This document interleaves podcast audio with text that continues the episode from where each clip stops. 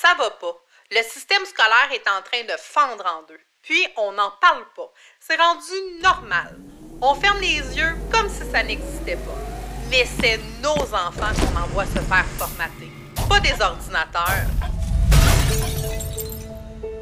Après plus de dix ans passés dans le domaine de l'éducation, j'en ai eu assez de me taire.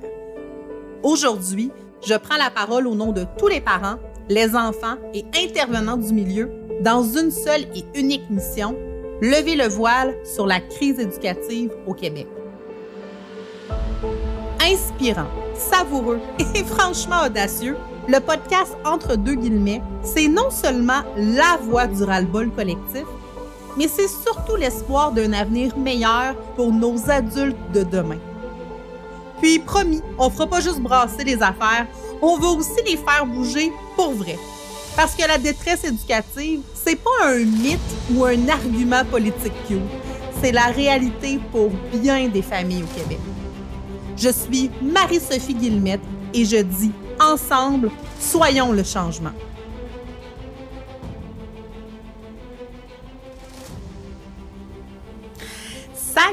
Je suis vraiment contente de t'accueillir dans le deuxième épisode du podcast Entre deux guillemets. Si tu n'as pas encore écouté l'épisode numéro 1, euh, je t'invite vivement à le faire parce que ben, c'est la deuxième partie, c'est la suite de ce que je t'ai parlé la dernière fois, euh, mon histoire qui euh, vient t'expliquer ben, d'où vient, entre guillemets, puis d'où vient l'idée de ce podcast-ci, parce que ben, j'ai pas voulu faire un podcast parce que je veux faire un podcast. J'avais envie de dire certaines choses au niveau de l'éducation, hein, l'éducation mise à nu, et j'avais envie surtout de faire des témoignages de ce que les gens allaient me dire par rapport euh, à l'éducation.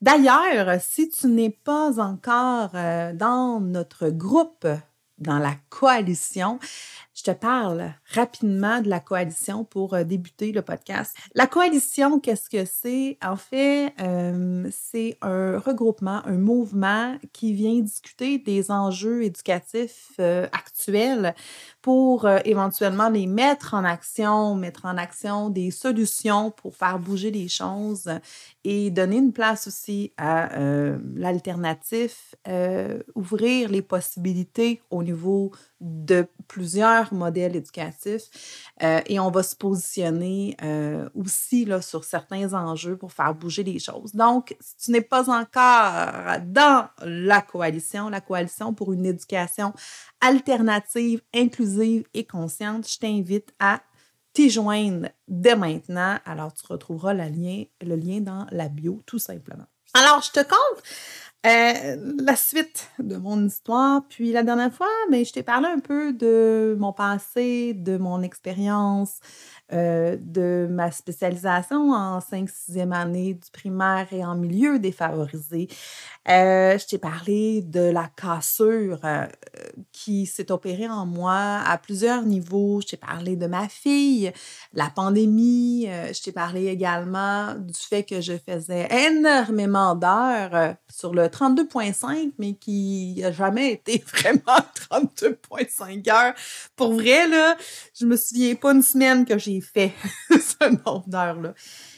Et là, euh, ce qui est monté en moi suite euh, à ce premier euh, épisode, c'est un deuxième enjeu qui est venu vraiment, qui est venu me chercher à de multiples reprises. Puis ce que je vais te dire, ben, les gens parlent pas de ça. Parce que quand tu es employé dans un centre de service scolaire, hein, tu vois ici mon ironie, euh, ben, tu n'as pas le droit de parler de ça. Hein, parce que ton employeur aime pas bien ben ça. Puis, tu sais, moi, là, faire un podcast, je suis pas ici pour me faire des amis, je suis ici pour dire la vérité. Euh, ma vérité, mais la vérité de d'autres personnes qui sont dans le milieu ou qui sont des parents ayant vécu. Puis, je pense que ça va résonner parce que le premier point, ce que je veux te parler en premier, c'est vraiment l'aide à l'élève qui n'arrive pas ou peu à l'école. Et je pourrais, puis je vais éventuellement le faire, je pourrais te donner des dizaines et des dizaines d'exemples personnels, mais aussi de collègues, d'amis euh, ou de gens qui sont venus m'expliquer à quel point que c'était épouvantable, à quel point que l'aide à l'élève, ben, il y en a pas ou il y en a peu. Et moi, mon expérience par rapport à ça, elle a été, euh, je vais utiliser le terme dégueu, parce que si tu savais le nombre de fois que j'ai fait des demandes d'aide pour mes élèves à tous les niveaux, demande d'aide au niveau d'un portable, niveau d'aide pour une rencontre avec un, une évaluation avec un psychologue, avec l'orthophoniste, avec l'orthopédagogue, euh, des subventions pour des élèves TSA. Si tu savais le nombre de contextes dans ma carrière que j'ai demandé de l'aide, puis que j'en ai peu, pas ou pas de qualité, hein, on s'entend, euh, dans ma carrière. C'est fou. C'est complètement, complètement fou. Puis, euh, ça me fâche. Ça me, ça me fait. Euh, ça, ça me chercher en dedans parce que s'il y a une seule chose que je crois qui est primordiale dans notre système en ce moment, c'est de donner des services. Puis je comprends que la main-d'œuvre est difficile. Mais là, ça, c'est un autre sujet. Puis je pense que ça, ça va être un sujet de podcast à quel point que la rétention de la, main-d'œuvre ne peut pas se faire, à quel point qu'on n'est pas valorisé comme enseignant dans le système. Hein? Puis ça, ça, ça, je vais vous en reparler personnellement de mon expérience, mon vécu. Mais l'aide à l'élève, ça a été une des raisons pourquoi euh, j'ai décroché. Il a fallu que je me batte fallu que je me chicane avec des directions, même si pour certaines directions, c'était pas de leur faute parce qu'eux-mêmes étaient bloqués en haut, qu'il n'y avait pas d'argent, pas de retour, pas de réponse. Euh, ça, c'est quelque chose qui m'a qui frustrée. Puis comme vous entendez dans ma voix, ça me frustre, ça m'enrage encore à quel point que la priorité dans le système en ce moment, c'est l'aide à l'élève, peu importe l'aide peu importe. Qu'un enfant ait besoin d'aide au niveau psychologique parce qu'il souffre d'anxiété, qui a besoin d'accompagnement. Que ce soit un élève qui a des difficultés d'apprentissage, dyslexie, dyscalculie, euh, dysorthographie, que ce soit un enfant qui a juste euh, une personnalité très artistique, euh, qui, qui, est un enfant qui, qui, est dans son univers, mais qui a besoin de, de, soutien pour, pour, faire ses pour faire les activités pédagogiques, que ce soit un enfant en grand besoin au niveau neurologique, que ce soit comportemental, un enfant qui a de la difficulté à suivre les consignes, les jeunes ont besoin de soutien et d'accompagnement.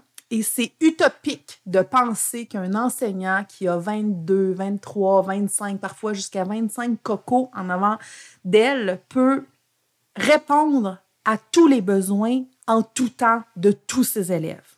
C'est utopique de penser ça. Et ça, ça a été euh, ce qui m'a le plus blessée et ça a été une des plus grandes raisons qui a fait en sorte que j'ai remis en question euh, mon, mon, mon, cheminement et mon parcours. Je l'ai marqué là, sur ma feuille, en gros, l'aide aux élèves, non, casseux. C'est ça que ça a été vraiment très difficile pour moi, pour les élèves et pour les parents.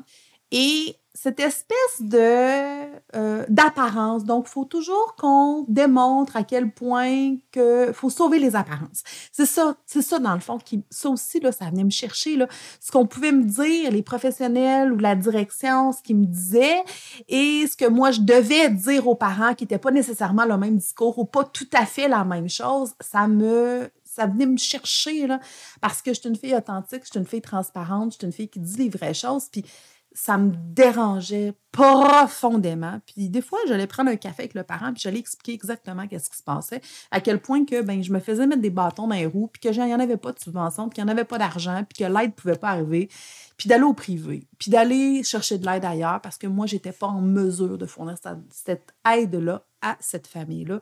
Ça me crevait le cœur. Mais je vous le dis, là, si c'est quelque chose que tu as vécu avec ton enfant ou que tu es un professionnel et que tu ressens euh, que ça résonne dans ton univers, puis que c'est quelque chose que tu as vécu, que tu as, eu comme expérience, écris-moi. Écris-moi de façon anonyme si tu désires. Écris-moi pour me raconter ton histoire à toi. Donc, ça a été une des cassures et euh, j'en suis, euh, comme je disais dans le premier épisode, j'en suis venue à réfléchir à partir mon entreprise. Ça, ça s'est fait euh, quand ma fille, quand j'étais enceinte de ma fille, j'étais déjà en, réflexion de, mais ben, moi, je peux enseigner, mais autrement, puis de quelle façon je vais le faire. C'est un peu ça le, cheminement qui, qui, est arrivé pour moi. Et le fait que les élèves n'avaient pas nécessairement de l'aide euh, rapidement ou qu'il n'y avait pas d'aide du tout ou peu. Euh, et des fois, on attendait pendant tellement longtemps. Euh, je te donne un exemple. Un, orthopédagogue qui pouvait prendre 40 élèves dans son année, ben, il va prendre les 40 plus urgents. Donc, il y avait des enfants qui étaient limites, mais qui ne pouvaient pas se faire aider parce qu'il n'y avait pas de place, il n'y avait pas de main-d'œuvre. Ça, là, c'est des choses que j'ai observées à travers le temps. Mais je me suis dit, moi, qu'est-ce que je peux faire? Moi, Marie-Sophie Guillemette, euh, avec mon expérience, avec ma volonté, avec mon cœur, qu'est-ce que je peux faire, qu'est-ce que je peux créer pour créer la différence. Puis là, je sais qu'on est plusieurs enseignants à euh, se poser cette question-là, puis on est plusieurs enseignants à se dire la même chose ou à créer quelque chose euh, pour justement faire la différence. Donc, j'ai donné naissance à ma fille, la pandémie est arrivée, puis je te disais dans le premier épisode que ça un accident. ça a été euh, dans une grande naïveté ce qui s'est passé. En fait, euh, remémore-toi, là, mars 2020, shutdown complet. C'est supposé d'être deux semaines d'arrêt. Donc, deux semaines, on ferme tout, on envoie les enfants, les enseignants à la maison.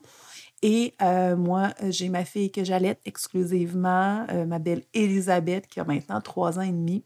Et euh, je me fais envoyer des messages par des collègues, des amis, qui me disent Hey, Marie-Sophie, on est à la maison, nos élèves, tu sais, on, va perdre deux semaines, les élèves font pas d'apprentissage, est-ce que tu pourrais faire quelque chose, m'aider, tout ça? Et moi, je venais de débuter ma page Facebook, entre guillemets, et j'avais à peu près 150 personnes qui me suivaient à l'époque. Et j'ai décidé d'annoncer un événement euh, sur ma page euh, d'un Zoom avec les élèves. Bon, ma spécialité, c'est 5-6e. Donc, 4, 5, 6, faire du français, des mathématiques. Donc, des petites, euh, des petites activités ludiques de français, de mathématiques par Zoom, trois fois par semaine, un 45 minutes. Donc, je les invitais. Et on était à la deuxième semaine de, de, ce, de cet arrêt-là, de ce shutdown-là. Et j'ai ouvert mon Zoom euh, le lundi. On avait, j'avais une vingtaine de jeunes et j'étais quand même assez surprise de voir euh, l'engouement assez rapide, le partage de l'événement. Donc, 20 élèves euh, le lundi. et je, je, convie les gens à revenir le mercredi que j'allais faire la même chose. Donc, j'ouvre mon Zoom le mercredi et rapidement, j'ai 100 élèves qui se connectent et là, ça continue à monter et 200 et 300. Et là, je dois... Euh, je me souviens, je paniquais parce que la salle Zoom... En fait, je sais pas si vous vous souvenez, là, mes Zooms, là, on se connaissait zéro pinball au début. Là, il y avait une capacité maximum à 100. Puis là, je me dis, ben, je vais mettre à, 300. Puis là, ben, je, ne savais pas comment faire pour mettre plus que 300 euh, personnes en même temps. J'avais 300 élèves. 300 paires de yeux sur moi qui venaient suivre mes activités de français et de mathématiques. Et là, euh, ça a été comme pour moi la révélation. J'ai fait Oh là là! OK, on est en temps de. Euh, il, se passe de quoi? Tout est fermé. Les élèves ont besoin de. Et moi, ça a été ça. Les élèves, les enfants, les parents ont besoin d'eux. Et moi, j'ai le temps et j'ai l'expertise pour les aider. Alors, j'ai euh, fait des classes gratuites à tous les matins pendant plusieurs semaines. Et en parallèle, j'ai ouvert des classes euh, à faible coût, euh, des classes d'une quinzaine d'élèves. Été chercher des enseignants, euh, des collègues, des amis à moi pour m'aider à mener ces classes-là. De toute façon, les enseignants étaient à la maison, puis il n'y avait rien à faire. Donc, ils m'ont aidé à structurer des classes. On a fait des classes virtuelles par, à l'époque, c'était Zoom. Et entre guillemets, est né comme ça. entre guillemets, est né avec une volonté, un désir de faire la différence en temps de pandémie j'avais vraiment l'impression et, la fierté de faire la différence au quotidien parce qu'on brisait l'isolement. Tu sais, c'était au-delà de l'apprentissage. On brisait l'isolement, on faisait en sorte que les enfants pouvaient se côtoyer, se voir, discuter, venir discuter avec un adulte aussi. j'ai créé de l'emploi avec des enseignants aussi qui se tournaient les pouces à la maison. Et ce qui me fascine, puis vous me direz ce que tu me diras ce que tu en penses. Ce qui me fascine le plus là-dedans, c'est que moi, ça m'a pris à peu près deux semaines construire des, euh, des groupes euh, avec des classes payantes. Et je me souviens, c'était avec euh, Evenco ou Eventbrite. Eventbrite, je faisais payer. J'avais pas de boutique en ligne, pas de site Internet. Oubliez ça, c'était le début, début, début. Puis, ce qui était fascinant, c'est de me dire, moi, en deux semaines, j'ai réussi à créer tout ça, tandis que le gouvernement n'était pas capable de se revirer de bord. Le ministère de l'Éducation tardait à se mettre en action pour euh, poursuivre les enseignements des élèves, tandis que la technologie nous permettait de le faire, mais je ne sais pas ce qui se passait, mais ça ne marche pas au niveau du gouvernement. Bref, ça, c'est mars 2020, puis ça m'a donné des ailes pour me dire, ah ben, coudon, c'est de cette façon-là que je peux, moi, faire la différence. C'est mon expérience de service qui n'arrive pas à l'élève, de service qui tarde à arriver à l'élève, de manque de transparence avec les familles pour leur expliquer ce que leurs enfants euh, ont comme accompagnement ou pas du tout, on s'entend. Là, je peux rapidement et dire les vraies affaires aux parents et d'accompagner les enfants à ma façon, véritablement et pour les bonnes raisons. Et, ce pourquoi-là euh, a vibré très fort parce que au-delà d'aider les élèves, ça me permettait aussi de créer mon horaire puis de créer ma propre euh, réalité familiale avec ma fille. Ça me permettait de garder ma fille à la maison. Mais comprenez-vous qu'en temps de pandémie, là, je me suis pas cassé la tête et je me suis dit, euh, ben, je vais garder ma fille à la maison puis je vais enseigner en ligne. C'est ça, ça a été comme 1 plus 1 égale 2, go, let's go, on, on le fait. Et ben, j'ai commencé à engager des enseignants. On a fait des classes virtuelles. Après, on a fait du semi-privé, alors des petits groupes. Après, on a fait du privé. Euh, et j'ai continué d'engager et d'engager des enseignants qui soit qui avait besoin d'un à côté, alors qui était dans le système, qui avait besoin d'un à côté pour, euh, vivre, ou qui avait envie euh, d'enseigner un à un, d'enseigner en petits groupes avec des élèves. Et j'ai monté mon équipe tranquillement comme ça et, entre guillemets, a pris de l'ampleur. Puis, savez-vous d'où ça vient, entre guillemets? C'est très drôle parce que jamais j'ai pensé que j'allais euh, nommer mon entreprise, entre guillemets. Je suis une guillemette dans la vie. Euh, donc, mon nom de famille, c'est Guillemette. Et j'étais, euh, c'est au début de la pandémie, j'étais dans, ma, dans mon sous-sol, où je suis toujours d'ailleurs.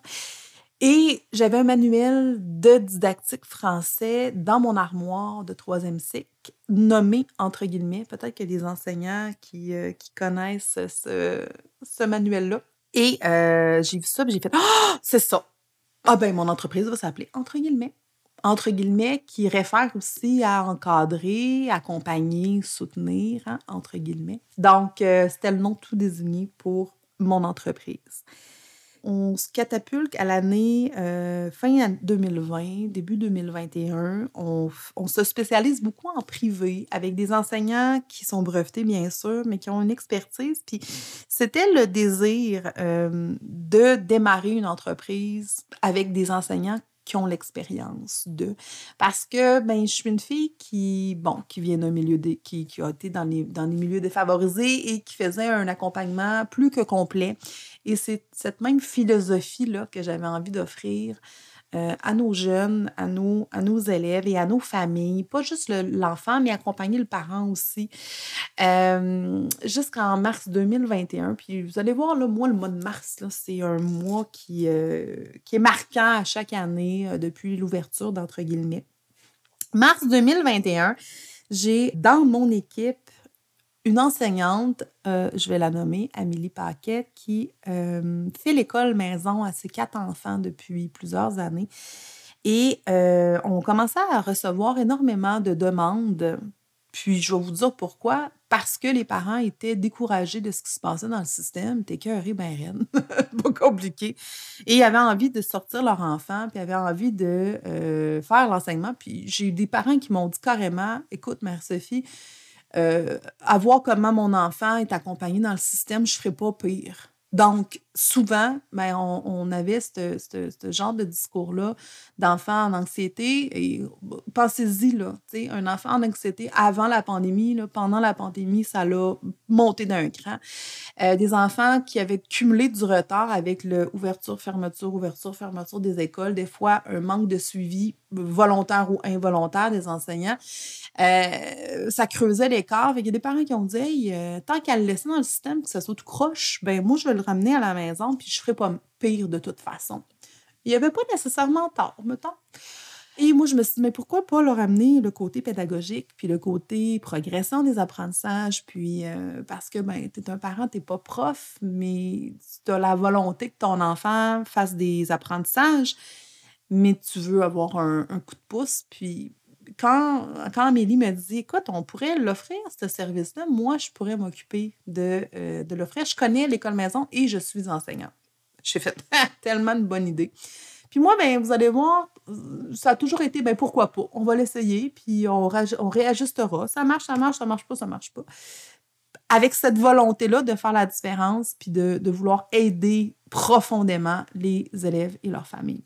On démarre en mars 2021, euh, l'école maison, service tout inclus. Service là, genre complet, complet, complet. On aide pour les documents à l'ADEM, on aide pour l'évaluation, on aide pour euh, l'enseignement à l'élève, on donne des trucs aux parents. Je veux dire, ça peut pas être plus complexe. Et c'est Amélie qui mène. Euh, on a été victime de notre succès. On a eu plus de 30, je pense 35 familles qu'on a accompagné de mars à juin 2021 pour vous dire à quel point, puis euh, j'ai pas fait beaucoup de publicité là, pour l'école maison. Euh, ça a été un franc succès et ça l'a vraiment résonné, puis je me suis dit, aïe, aïe, aïe, si on pouvait avoir le choix comme famille au Québec d'une méthode alternative, ça serait merveilleux. Puis là, là, je, je vais vous raconter cette anecdote-là, vous allez capoter.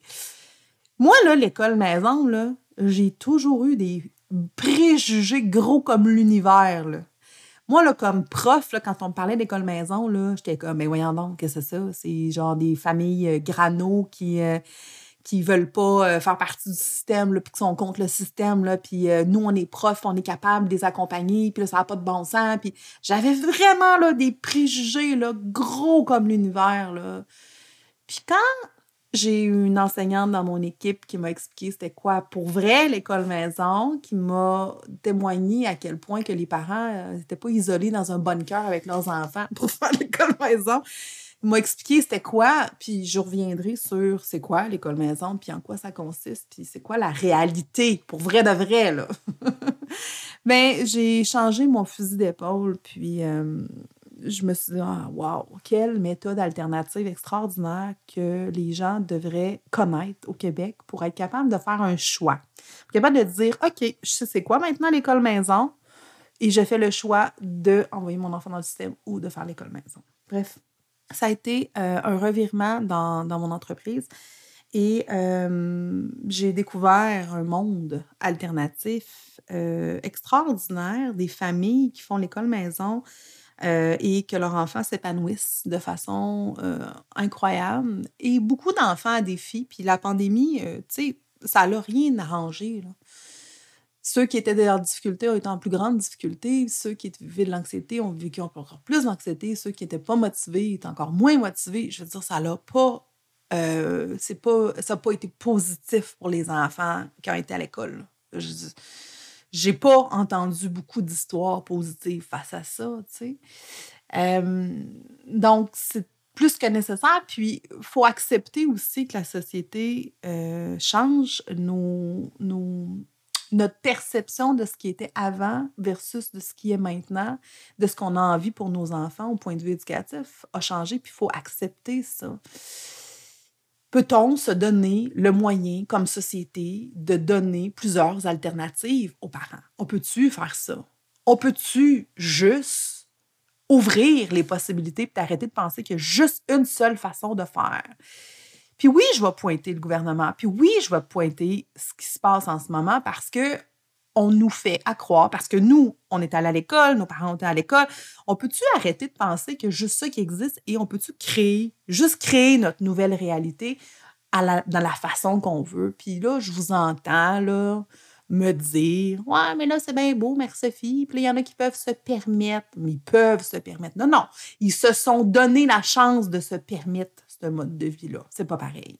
Puis là, on reviendra sur les croyances, puis on reviendra sur les peurs, puis on reviendra sur les, les, les, endosser les croyances. On reviendra là-dessus. Euh, mars 2021, on, a lancé l'école maison, puis euh, ça a été une euh, grosse révélation.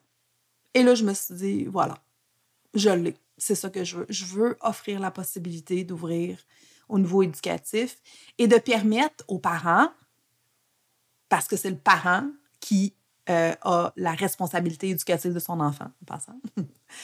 Euh, permettre aux parents de prendre une décision éclairée pour son enfant, pour sa famille, selon sa réalité, ce qu'il a envie de vivre, ce qu'il a envie de transmettre à son enfant. Et l'école alternative permet ça.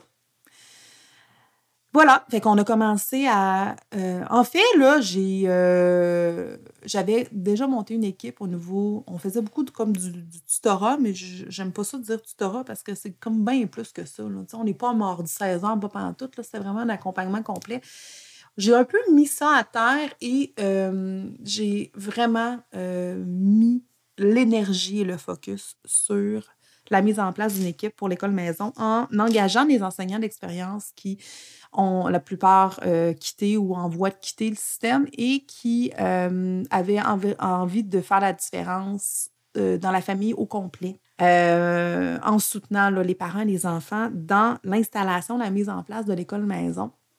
Donc, on a formé nos enseignants. Amélie a m'a appris énormément de choses, a appris énormément de choses à mon, équipe et a, continué à être une collaboratrice, à être une, partenaire, puisqu'elle a parti sa propre entreprise, un paquet d'idées, vous irez voir ça, un paquet d'idées.ca, une planification de première année et bientôt jusqu'à secondaire 5 dans les cinq matières obligatoires. Euh, elle m'a aidé à mettre ça en place et à m'assurer que euh, mon équipe est formée euh, s'y connaît très bien dans les documents de la DEM, DEM, Direction d'enseignement à la maison, qui est la division qui chapeaute euh, ceux qui font, euh, les familles qui font l'école maison, nous a permis de, de, nous former et devenir une solide équipe spécialisée dans l'école maison. Donc, entre guillemets, maintenant, compte près de 20 enseignants en deux ans et demi. Quand je réfléchis à ça, des fois, j'ai un peu le vertige de tout ce qu'on a construit rapidement. On aide euh, près de 80 familles euh, en ce moment depuis, septembre. Donc, 80 familles qui se sont inscrites avec nous. On est seulement au mois, le, j'enregistre le podcast en début décembre. Et c'est extraordinaire de voir l'impact euh, qu'on peut avoir sur la capacité parentale d'être capable d'accompagner son enfant dans son cheminement scolaire d'être un soutien, d'être un support, d'être un, accompagnateur et, parfois même euh, quasiment un ami parce qu'on crée un lien très, très fort avec ces familles-là. Puis c'est ce qui me motive à poursuivre dans cette voie-là. Et quand on, a commencé à accueillir des familles pour euh, l'école maison, ben je vous mentirai pas que 95% du temps, mon 5% c'est mes familles voyageuses, les familles qui voulaient vraiment choisir ce modèle-là à tout prix, même si leur enfant allait bien. Mais 95 90% des personnes qui viennent vers nous, ben, c'est parce que ça ne va pas dans le système. Pas compliqué, là. C'est parce que ça ne marche pas parce que leur enfant cadre pas, parce que leur enfant a vécu des difficultés académiques, parce que leur enfant a été étiqueté, diagnostiqué, intimidé, que la persévérance scolaire était difficile parce qu'il n'y avait pas de motivation, parce que les raisons, là, il y en a 8000. Mais c'est pas des belles histoires. C'est pas des, des, des, des, belles expériences que ces enfants-là ou que ces parents-là ont vécues avec un plan d'intervention à moitié mis en place ou qui n'a pas de sens. Ou... J'ai des parents là, qui me disaient, mais moi, ils me parlent de mon enfant à l'école, puis je le reconnais pas. Euh, ils ont fait telle, telle chose, puis là, je vous raconterai pas aujourd'hui toutes les histoires d'horreur, mais je vais éventuellement vous en parler plus. Mais des histoires d'horreur éducative. Puis, puis mon podcast a, commencé à germer, à me dire Mais oui, mais pourquoi qu'on n'en parle pas? Pourquoi qu'on parle pas de ça? Pourquoi qu'on parle pas qu'il y a eu ça, ça, ça, puis que c'est passé telle histoire d'horreur, puis qu'il s'est passé telle chose? Pourquoi qu'on cache ça en dessous du tapis, puis qu'on fait assemblant que ça n'existe pas? Et là, ce qui est ressorti là, de, toutes les histoires que, nos clients et que, les personnes qui sont venues vers nous nous ont racontées, c'est à quel point il y a de la détresse éducative au Québec. Non, mais pensez-y, là. La détresse éducative. C'est fou, là. Moi, quand je pense à ça, ça me fait hérisser le poil, puis je me dis, ben oui, je vais rester dans mon coin, je vais me taire, puis je vais rien dire. Mais non, c'est mal, un, c'est mal me connaître. Il faut en parler. Puis pas juste en parler pour se plaindre puis se victimiser puis dire Ah, mon Dieu, on fait donc pitié puis ça n'a pas de bon sens. Non, pas, pas en tout. C'est qu'il faut que les gens comprennent à quel point que ça n'a pas de sens. À quel point que la détresse éducative, là, elle est répandue. Il y en a. Puis il n'y en a pas juste au niveau des enfants, il y en a au niveau des parents et il y en a au niveau des enseignants aussi. C'est ça qui est abominable, c'est de se taire et de rien dire par rapport à ça. Puis moi, j'ai décidé que c'était assez, que je voulais plus me taire. J'ai décidé que je voulais en parler. Puis je vais me faire tirer des roches, puis je le sais. Il y a des gens qui ne seront pas d'accord avec mes propos, puis c'est correct. Puis il y a des gens qui ne seront pas d'accord avec ce que je vais avancer, puis c'est correct. Puis je l'accepte ça. Et je, le fais pour ma fille, qui va grandir dans, dans, dans, dans cet univers-là. Puis je me dis, qu'est-ce que je veux lui offrir pour son avenir? Son avenir éducatif, mais son avenir tout court. Qu'est-ce que je veux offrir à mon enfant au Québec? Puis j'ai pensé à tous les enfants, puis à toutes les histoires, puis à tout ce qui s'est passé, puis à tout ce que je me fais raconter. Puis je me suis dit, hey, on peut-tu arrêter de se taire? Et c'est comme ça que je me suis dit, ben, je vais le faire. Je vais, je vais, je vais parler je te dis ça, puis j'ai des frissons à grandeur du corps parce qu'il faut arrêter de se taire. C'est ça que je veux faire avec le podcast. Je veux qu'on parle, je veux qu'on discute, je veux que vous me parliez. Je veux que toi qui m'écoutes, je veux que tu me dises ce que tu vis, ce que tu as vécu. Je veux que tu me dises ce que tu penses, même si tu n'es pas d'accord avec moi. Même si je vais dire des choses et que toi, tu as un contre-argument, je veux t'entendre parce qu'il faut l'avoir, cette discussion-là collective. Il faut l'avoir, cette discussion-là, pour faire bouger, faire changer les choses. Puis, c'est pour ça que je me suis dit, OK, mais Sophie, tu pars une coalition, tu pars un mouvement pour justement ouvrir les enjeux éducatifs. Puis éducatifs de tout horizon, de tout niveau, de toute perspective. Euh, ouvrir la discussion, cerner les enjeux, agir. Ça, c'est la coalition mais comment que je vais transmettre le message de la coalition? Ben, je vais faire un podcast pour justement que les gens puissent avoir un espace pour dire les vraies choses sans jugement, sans étiquette. Puis je vais vous lire, puis je vais vous écouter, que vous soyez d'accord ou non. Puis je, vais, je veux connaître vos arguments, je veux connaître votre histoire, je veux connaître vos témoignages parce qu'ensemble, il faut se mobiliser pour faire la différence. Fais-le pour ton enfant. Fais-le pour toi. C'est pour ça que j'ai démarré mon, podcast, mon podcast entre deux guillemets, parce qu'on va se parler, qu'on va trouver des solutions, puis qu'on va agir. C'est ça. C'est exactement pour ça que le podcast est né entre deux guillemets. D'une volonté incroyable de faire la différence, pour moi, pour toi, puis pour nos enfants. Voilà ce que je voulais te témoigner aujourd'hui dans ce deuxième épisode. J'aimerais que tu m'écrives. tu peux m'écrire euh, à info.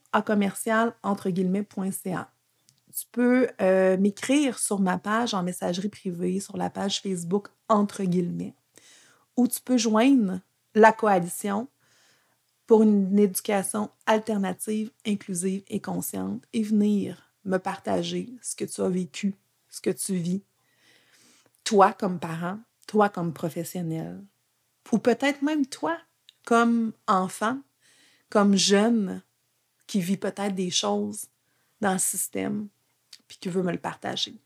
Je te remercie beaucoup de ton écoute. Merci de partager parce que ça concerne pas juste moi et toi, ça concerne toutes les personnes qui sont au Québec. L'éducation doit être une priorité et ça commence maintenant. On se parle la semaine prochaine.